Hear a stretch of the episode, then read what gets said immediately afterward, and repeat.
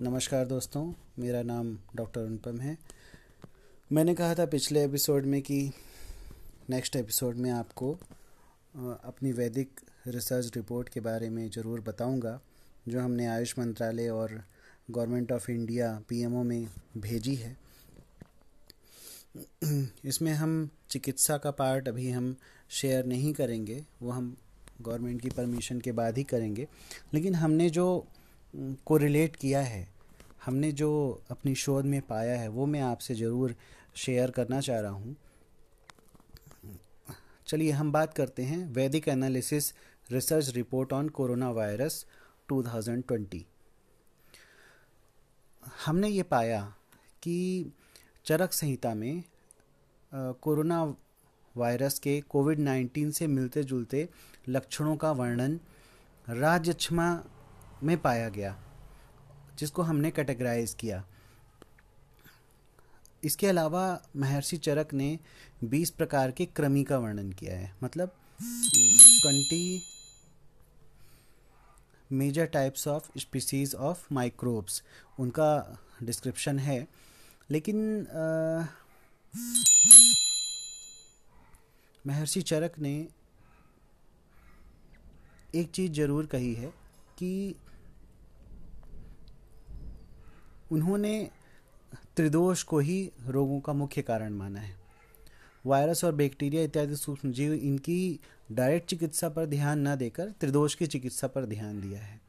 क्योंकि विशिएटेड दोष जो होते हैं, उनकी चिकित्सा करने से वायरस और बैक्टीरिया अपने आप ख़त्म हो जाते हैं, ऐसा हमने अपनी क्लिनिकल प्रैक्टिस में भी देखा है और रोगी भी स्वस्थ हो जाता है। जैसे कि अगर कोई तालाब है, सारी मछलियों को मारना है तो एक एक मछली को मारने से बेहतर है कि हम सारे तालाब को ही सुखा दें। तो सारी मछलियाँ अपने आप मर जाएँगी। आयुर्वेद में इसी सिद्धांत को सभी रोगों की मुख्य चिकित्सा के लिए प्रयोग किया जाता है और हज़ारों लाखों सालों से यह त्रिदोष सिद्धांत वैसे का वैसा ही रोगों को ठीक करने में सफल रूप से कारगर भी हो रहा है। चलिए, अब हम आगे बात करते हैं। चरक ने जो राजक्षमा रोग जो बताया है हम्म, उसमें उन्होंने स्पष्ट रूप से किसी वायरस का ज़िक्र तो नहीं किया है लेकिन विषमासंजन राजक्षमा में कुछ दूसरे ग्रंथों से ऐसे कॉजेज मिलते हैं कि ऐसे जीव जिनको नहीं खाना चाहिए उनको जो खाते हैं तो हम्म, उनको राज विषमासंजन राजक्षमा वाली डिज़ीज़ हो जाती है। तो हम्म, जो हम राजक्षमा चिकित्सा की बात कर रहे हैं राजक्षमा रोग की जो हम बात कर रहे हैं वहाँ पर आ, हमने ये पाया कि जो reference source of sign and symptoms of COVID nineteen वो जामा मैगजीन में पब्लिश हुआ है वांग एट अल स्टडी उसमें 138 हॉस्पिटलाइज पेशेंट्स की जो स्टडी है है ना? उसमें इन्होंने ये पाया कि sign and symptom of COVID nineteen में जो पहली स्टेज में फीवर कफ एंड मेलजिया होता है। तो जो फीवर कफ और मेलजिया है तो फीवर तो राजक्षमा में जो हमने देखा तो पहली स्टेज में ज्वर फीवर मतलब ज्वर, कास मतलब कफ एंड अंश प्रदेश पार्श्वूल हाथ, पैर में दर्द वो मेलजिया ये तीनों लक्षण हमें मिलते जुलते लगे। स्टेज टू जब हमने देखी तो स्टेज टू में हमने पाया तो फीवर और ज्वर एक जैसे पाए गए। कफ शॉर्टनेस ऑफ़ ब्रीथ वो काश जैसे मिले। फेटिंग पार्श्वशूल हेडेक शिरशूल एनोरिक्जिया अरुचि डायरिया मलभिद, ये षड रूप ऑफ़ राजक्षमा। ये लक्षण हमें मिले। Sign and symptoms of COVID nineteen जो थर्ड स्टेज है, जिसमें पेशेंट बहुत क्रिटिकल हो जाता है और डेथ भी हो जा रही है, सही चिकित्सा ना मिल पाने के कारण। बहुत कम ही लोग ऐसे रिकवर हो पा रहे हैं क्योंकि आई सी एंड ऑल सारा कुछ उसमें, और फिर अच्छी सी चिकित्सा भी अभी नहीं है इसकी विश्व के पास। तो यहाँ पर राजक्षमा में जो एकादश रूप ऑफ़ राजक्षमा है, उसके सारे लक्षण थर्ड स्टेज से मिलते हैं। यहाँ पर ड्राई कफ कास फैटिग अंशताप, कंधों में ताप पीड़ा फेरेंजेल्जिया स्वरभेद फीवर ज्वर मेलजिया पार्श्वशूल हेडेक शिरोवेदना वोमिटिंग ब्लड वोमिटिंग रक्त वमन एक्सपेक्टोरेशन नोजिया कफ का आना डिस्नोइया डिजनेस श्वास डायरिया एब्डोमिनल पेन कोष्ठा में अतिसार एनोरेक्सिया अरुचि तो ये एकादश मतलब ये जो ग्यारह लक्षण हैं, वो स्टेज थ्री में बिल्कुल हु बहू मिल रहे हैं, जो कि एक बहुत अच्छी खबर है। Comparative study of management of COVID nineteen as per modern and Ayurveda तो मॉडर्न में जो भी एंटीवायरल दवाइयाँ सब चला रहे हैं, जिससे कुछ हद तक परिणाम आ रहे हैं, नहीं आ रहे हैं, कुल मिला के ये डर बैठा हुआ है और पूरी पूरी चिकित्सा अभी नहीं है किसी के पास भी। तो यहाँ पर हमने जो डिस्कस किया है तो उसमें जो राजचमा चिकित्सा है, उसमें जो आहार बताया है कफवाद नाशक आहार लेना चाहिए हमें। मतलब ऐसे आहार जो कफ और वात का नाश करे। नीम, काला तिल या तिल के लड्डू, घी, गर्म पानी पीना चाहिए।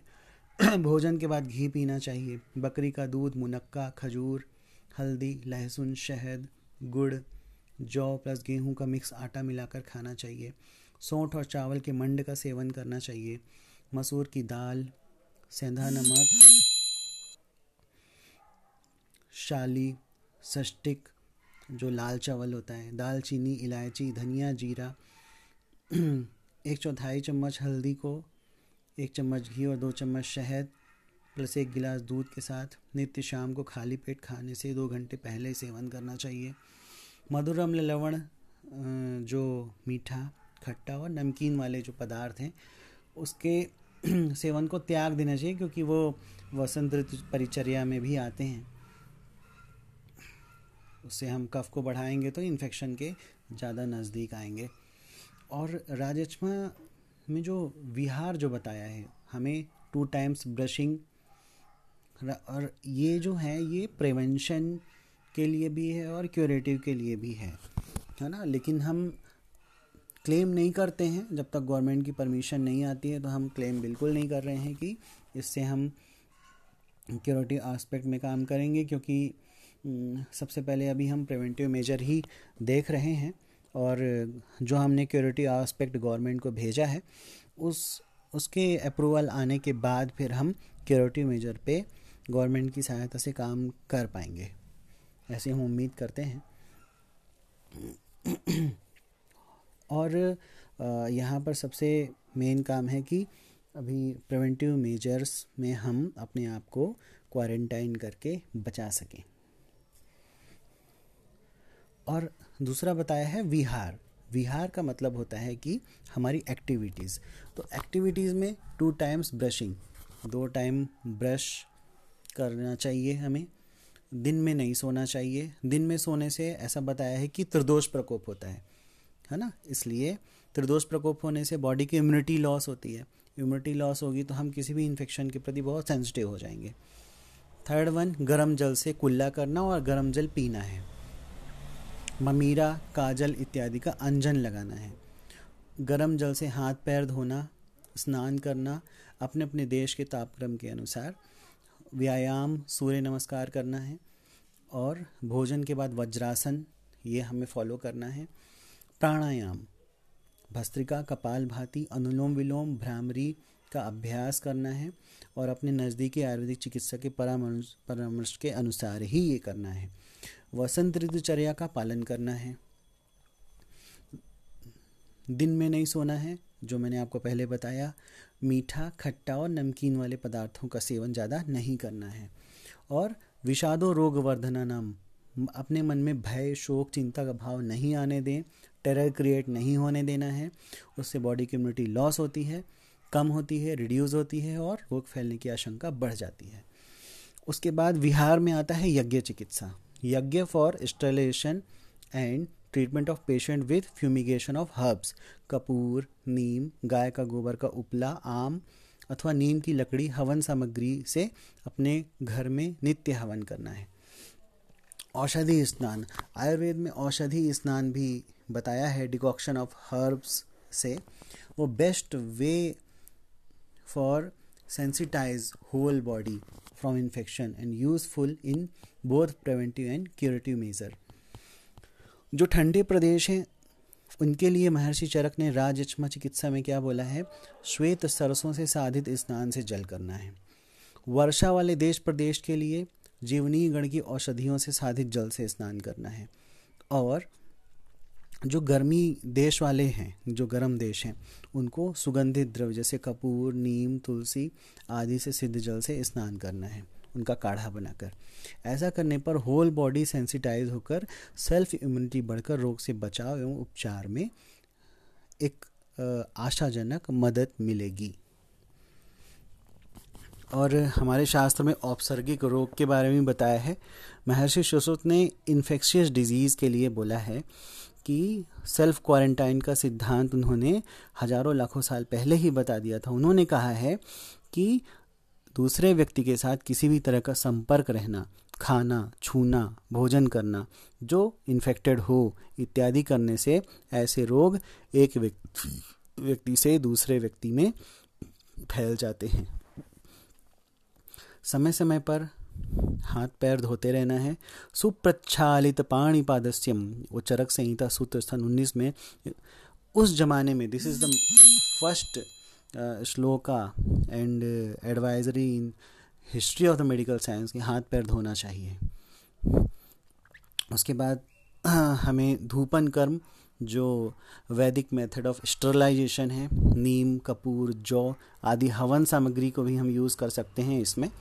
वो धूपन कर्म हमें करना चाहिए और यज्ञ चिकित्सा भी फॉलो करना चाहिए। और ये एडवाइज़री हमने आपको बताई है। और आयुर्वेद में महर्षि चरक ने जनपदोध्वंस का भी बताया है। जनपदोध्वंस मतलब ऐसे डिज़ीज़ जो पूरी की पूरी कम्युनिटी को इफ़ेक्ट करते हैं और महामारी के तौर पर फैलते हैं।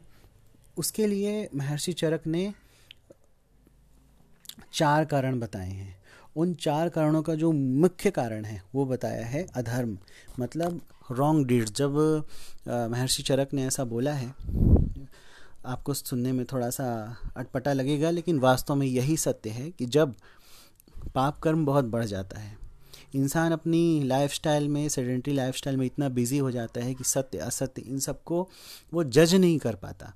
तो अधर्म बढ़ता है। तब प्रकृति अपने आप को बैलेंस करने के लिए इन चार कारणों से, जो मैं आपको बताने वाला हूँ, जब अधर्म बढ़ता है रॉन्ग डीड्स बढ़ते हैं तो प्रकृति अपने आप को बैलेंस करती है। तो वायु, देश, काल और जल, इन चार कारणों से कोई भी ऐसी महामारी फैलती है, जिसको आयुर्वेद में भी पेंडेमिक डिज़ीज़ के रूप में वर्णन किया है, जिसको जन पदोध्वंस कहा जाता है। वायु। Corona virus spread with human contact in between up to six feet. तो ये जो कोरोना वायरस है वो सिक्स फीट या एक मीटर जिसको हम नॉर्मली अभी आ, कई तरह की थ्योरीज आ रही हैं तो ऐसे में फैल रहा है। सेकेंड वन है देश। कोरोना वायरस की उत्पत्ति चीन देश से हुई है। तो चीन देश के कारण पूरे विश्व में ये रोग फैला। मतलब चीन देश उसका कारक बना तो देश उसका एक रिस्पॉन्सिबल फैक्टर है। थर्ड वन इज़ काल। काल का मतलब होता है समय। आयुर्वेद में उसको चंद्र ग्रहण, सूर्य ग्रहण और नक्षत्रों की गणना से भी जोड़ा जाता है। ध्यान दीजिएगा, विमान स्थान में इसका वर्णन है कि प्राचीन काल में नक्षत्रों की गणना के आधार पर विद्वान वैद्य पहले ही समझ जाते थे कि महामारी आने वाली है और वो उसी हिसाब से अपने काम की जड़ी बूटियाँ और अन्य औषधियों को पहले से ही संग्रह कर लेते थे और लोगों को खिलाते थे ताकि वो महामारी आने पर ज़्यादा लोग इन्फेक्टेड ना हो और इम्यूनिटी बढ़ी रहे। वही हम प्रयास कर रहे हैं अपने इस स्पीच के माध्यम से कि आप सब भी अपनी किचन रेमेडी से इतने इम्यून हो जाएँ, जिससे कि आपको इस बीमारी का इन्फेक्शन होने के चांसेस बहुत कम हो जाएँ और आपकी रोग प्रतिरोधक क्षमता बढ़ी रहे। अगर हम इस बार भारत के मौसम की बात करें तो हमें विकृत काल देखने को मिला। आयुर्वेद में एक बहुत ही अच्छा कॉन्सेप्ट है, जो विश्व के किसी भी चिकित्सा शास्त्र में देखने को नहीं मिलता है। आपने एनालिसिस किया होगा कि मार्च में अभी भी वर्षा हो रही थी।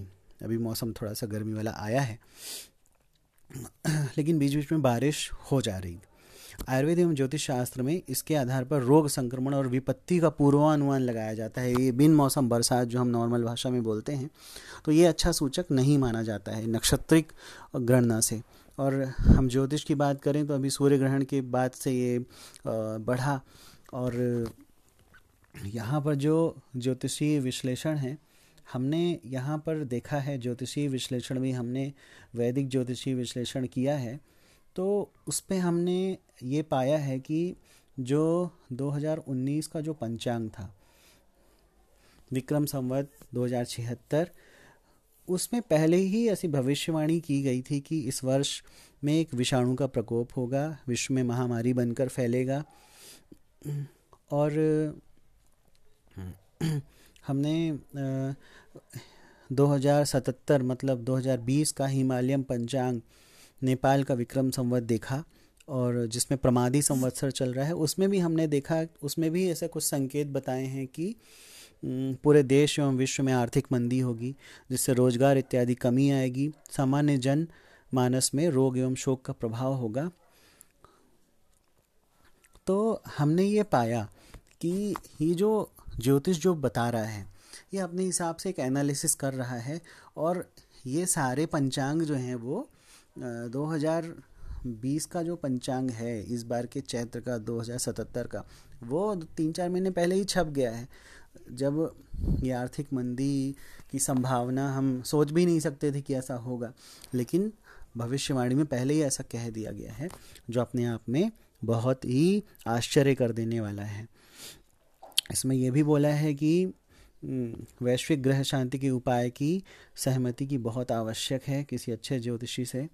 और इस तरह का हमने एनालिसिस किया है और आ, मैं ये बताना चाहता हूँ कि आयुर्वेद के जो सिद्धांत हैं आयुर्वेद की जो